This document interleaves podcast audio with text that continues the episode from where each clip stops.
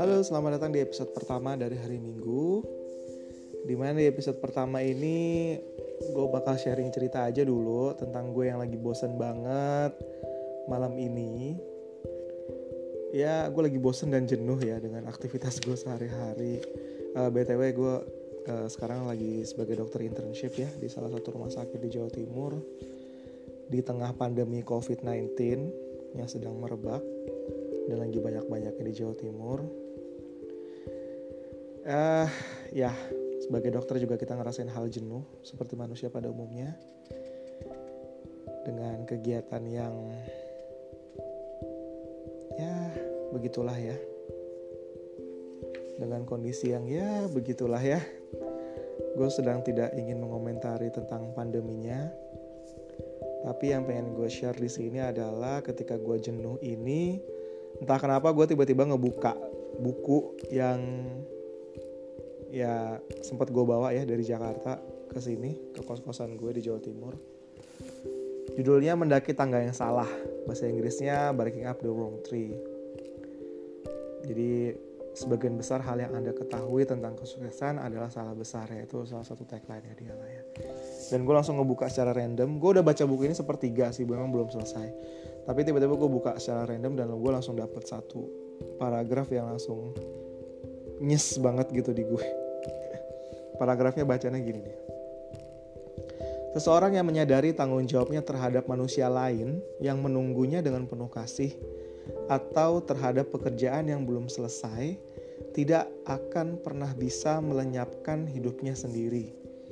Ia mengetahui mengapa ia ada dan akan bisa menanggung segala sesuatu dari bagaimananya. Anjir. Ia mengetahui mengapa ia ada dan akan bisa menanggung segala sesuatu dari bagaimananya. Itu dalam banget sih men. Lanjutannya gini ya. Mereka yang melihat bahwa hidupnya ada untuk sesuatu yang lebih besar dari dirinya sendiri akan mampu bertahan. Sementara orang lain mengisap rokoknya sebelum lari ke pagar listrik masa bunuh diri gitu ya. ya di paragraf ini sebenarnya lagi ceritain tentang orang namanya Victor gitu. Dia uh, masuk kayak penjara gitulah yang bikin orang-orang yang di penjara itu sampai pengen bunuh diri gitu dan si Victor ini selalu memikirkan istrinya bahkan dia nggak tahu apakah istrinya masih hidup atau enggak. Sampai dia tuh bisa bicara sendiri gitu seakan-akan ngobrol sama istrinya sambil ia bekerja memasang rel kereta api. Jadi kayak tahanannya disuruh bikin rel kereta api gitu. Kisah-kisahnya lebih besar daripada penderitaannya dan itu membuatnya terus maju. Ini lanjutannya ya. Kita semua pernah bekerja lebih keras untuk orang lain dibandingkan jika kita bekerja untuk diri sendiri. Para ibu melakukan hal-hal yang tidak terbayar bagi anak-anaknya, para serdadu mati untuk negaranya. Jika hidup hanyalah soal kenikmatan, ketika hidup berhenti menyenangkan atau berhenti memberi manfaat langsung, kita akan menyerah. Ketika kita melangkah keluar dari keinginan akan kenyamanan, ketika kita hidup untuk sesuatu yang lebih besar daripada diri kita sendiri, kita tidak lagi melawan nyeri. Kita menerima nyeri sebagai pengorbanan. Frankel mengatakan segala sesuatu yang memberi terang haruslah mengalami pembakaran. Ini gue ulang ya. Segala sesuatu yang memberi terang haruslah mengalami pembakaran dan kita tidak menyerah. Kisah-kisah itulah yang membuat kita berkata pada diri sendiri untuk tetap bertahan dan terus maju.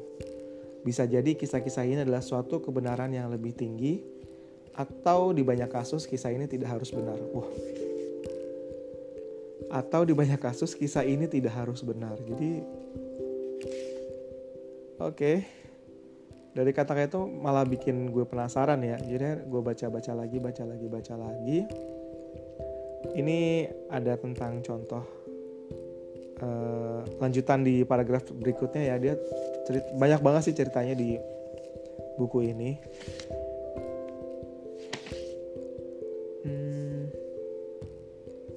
ya kalian bisa baca sendiri lah ya. Intinya buku ini membahas tentang banyak hal dari sudut pandang yang berbeda. Salah satunya itu ya. Ketika gue lagi jenuh malah dapetnya paragraf yang kayak gini. Oke, okay. intinya yang pengen gue bahas adalah uh, kita semua ketika melakukan aktivitas sehari-hari kadang terjebak oleh rutinitas, terjebak oleh rutinitas yang pada akhirnya malah membuat kita itu lupa kenapa sih kita melakukan hal itu dari awal. Sehingga kita perlu mengingat lagi sebenarnya dan mengajukan pertanyaan kepada diri sendiri ya. Sebenarnya kita melakukan hal ini untuk apa? Untuk siapa? Siapa yang sedang menunggu kita di luar sana? Siapa yang sedang mengharapkan kesuksesan kita? Kayak gitu. Dan atau di kondisi yang lebih besar adalah uh, Ketika nanti kita mati, kita mau dikenal sebagai orang yang seperti apa? Apakah yang kita lakukan sekarang mendukung hal itu atau tidak? Apakah hmm, habits yang sedang kita bangun sehari-hari itu akan membuat kita menjadi orang yang kita inginkan ketika nanti kita sudah mati? Ya ini agak berat sih ya sebenarnya.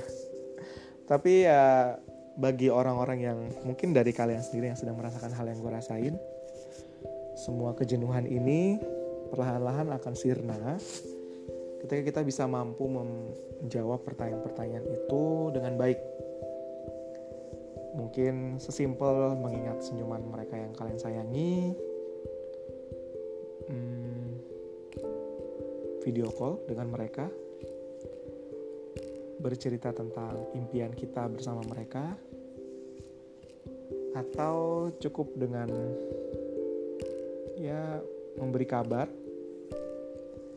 saling mengingatkan impian satu sama lain